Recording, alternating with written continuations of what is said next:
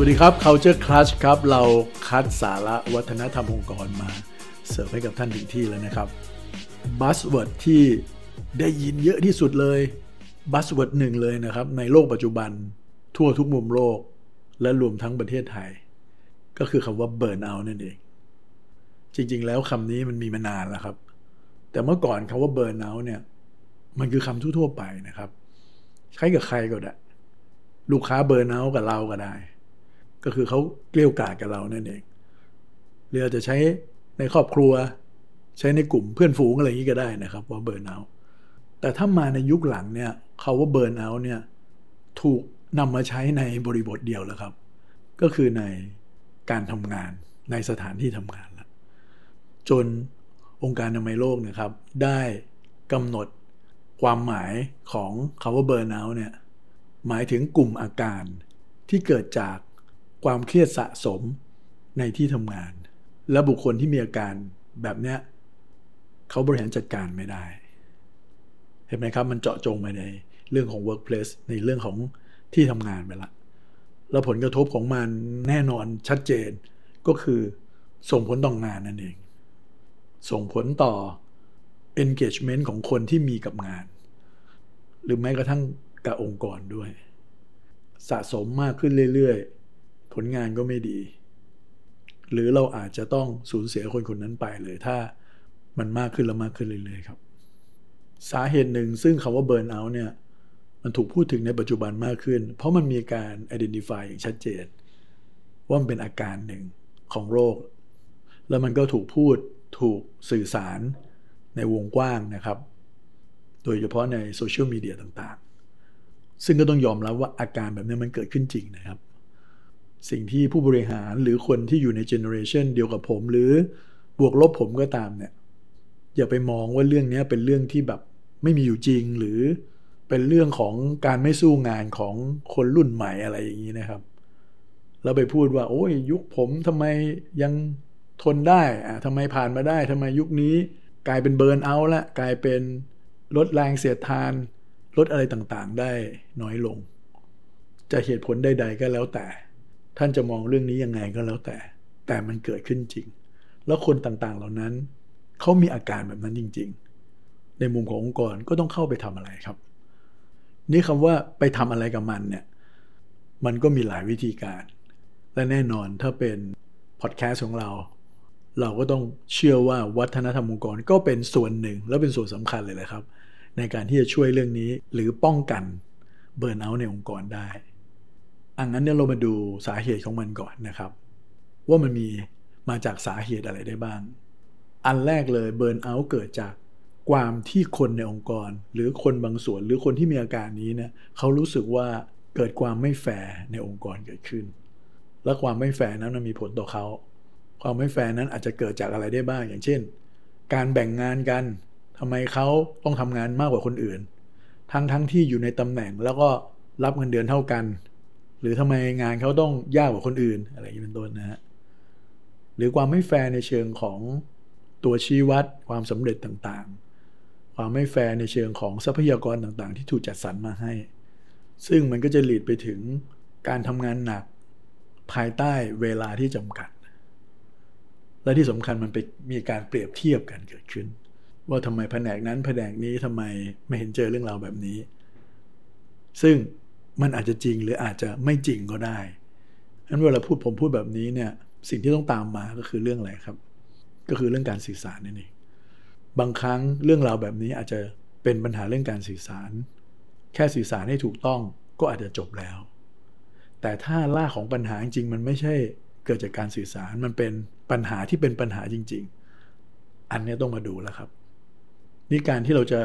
เข้าไปแก้ปัญหาในเชิงระบบ หรือไปแก้เป็นจุดๆเนี่ย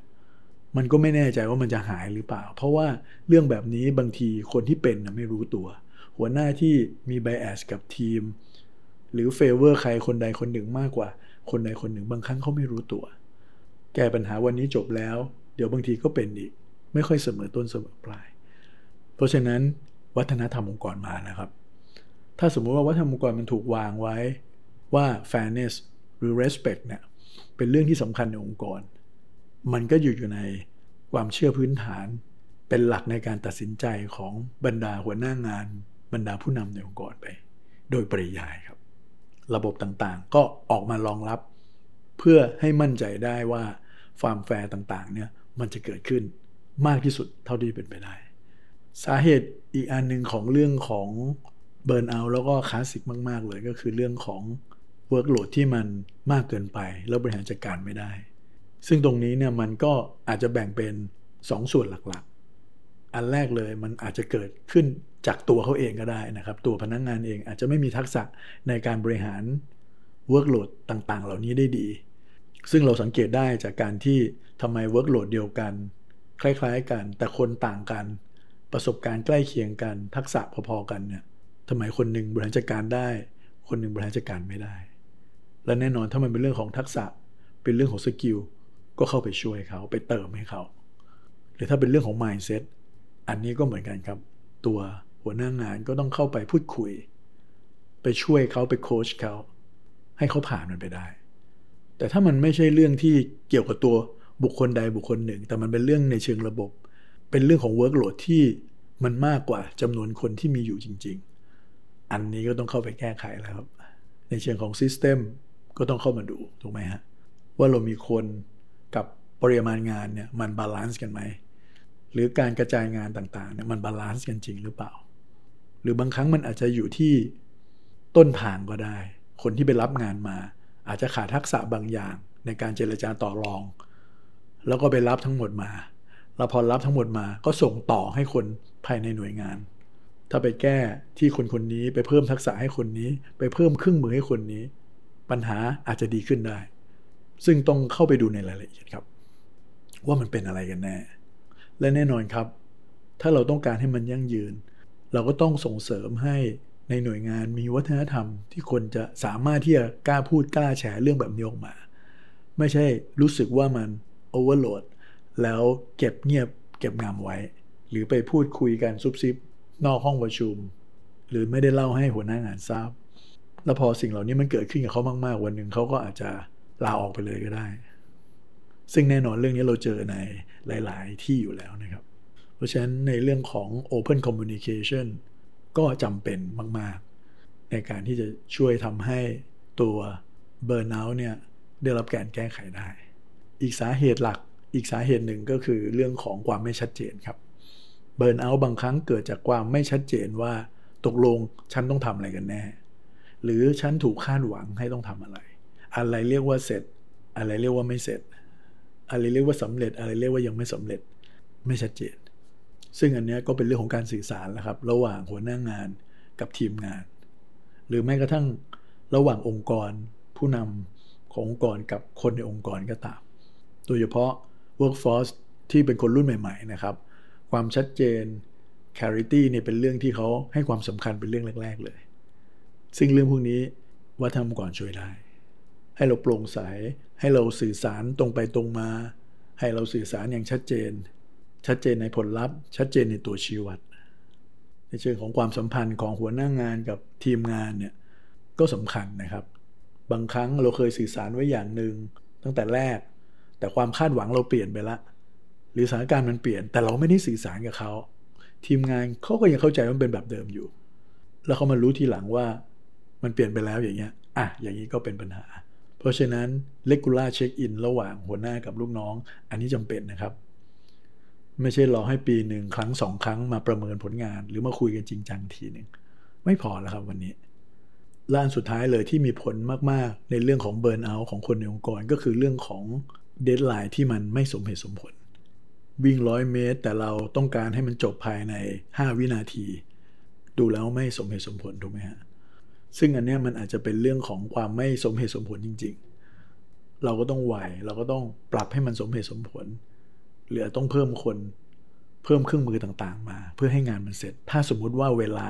นั้นมันเป็นเวลาที่เราต้องการจริง ๆ แต่ถ้ามันเป็นเรื่องของบุคคลซึ่งก็เป็นไปได้นะครับ ตัวบุคคลเองอาจจะขาดทักษะขาดความสามารถบางอย่างที่จะทำงานในปริมาณนี้ในช่วงเวลาที่จำกัดได้ ก็คล้ายๆ เรื่อง workload เราก็ต้อง train เขาพัฒนาเขา ให้เขาเก่งขึ้น ให้เขาทำได้ไวขึ้น หรือถ้าเราพบว่ามันจำเป็นจริง ๆ ที่หน่วยงานเราทุกคนจะต้องทำงานกันแบบแข่งกับเวลา เพราะมันเป็น nature ของธุรกิจเราเนี่ยอันนั้นเราก็ต้องสร้างเป็นวัฒนธรรมองค์กรของเราให้ได้ และการสรรหาคนเข้ามาการพัฒนาคนของเรา ก็ต้องอยู่ในบริบทแบบนี้ แต่ถ้าเราไปเอาคนที่ไม่ได้มีคุณสมบัติแบบนี้มา เบอร์นเอามันก็เกิดครับ เพราะฉะนั้นการ ติดกระดมเม็ดแรกให้ถูกเนี่ย มันก็จำเป็นนะครับ ซึ่งก็ต้องดูว่ามันเป็นเรื่องอะไรกันแน่อันท่านก็จะเห็นว่าองค์ประกอบของวัฒนธรรมองค์กรเนี่ยสามารถที่จะไปช่วยเรื่องของเบิร์นเอาท์ได้ แต่สำคัญที่สุดเราต้องแยกปัญหาให้ออกก่อนว่าเบิร์นเอาท์พวกนี้มันเกิดมาจากเรื่องอะไร แล้วเราจะเอาเรื่องวัฒนธรรมองค์กรไปตอบโจทย์ในเรื่องอะไร แต่แน่นอนครับวัฒนธรรมองค์กรอาจจะไม่ใช่เรื่องเดียวนะครับ ที่จะเข้าไปแก้เรื่องนี้ได้ ทักษะความสามารถของคนก็เกี่ยว ตัวผู้นำเองก็เกี่ยว ระบบกระบวนการทำงานเครื่องไม้เครื่องมือต่างๆ ก็เกี่ยวเช่นเดียวกัน ก็ต้องบอกให้รอบด้านนะครับ เราพบกันใหม่ใน EP หน้าครับ สวัสดีครับ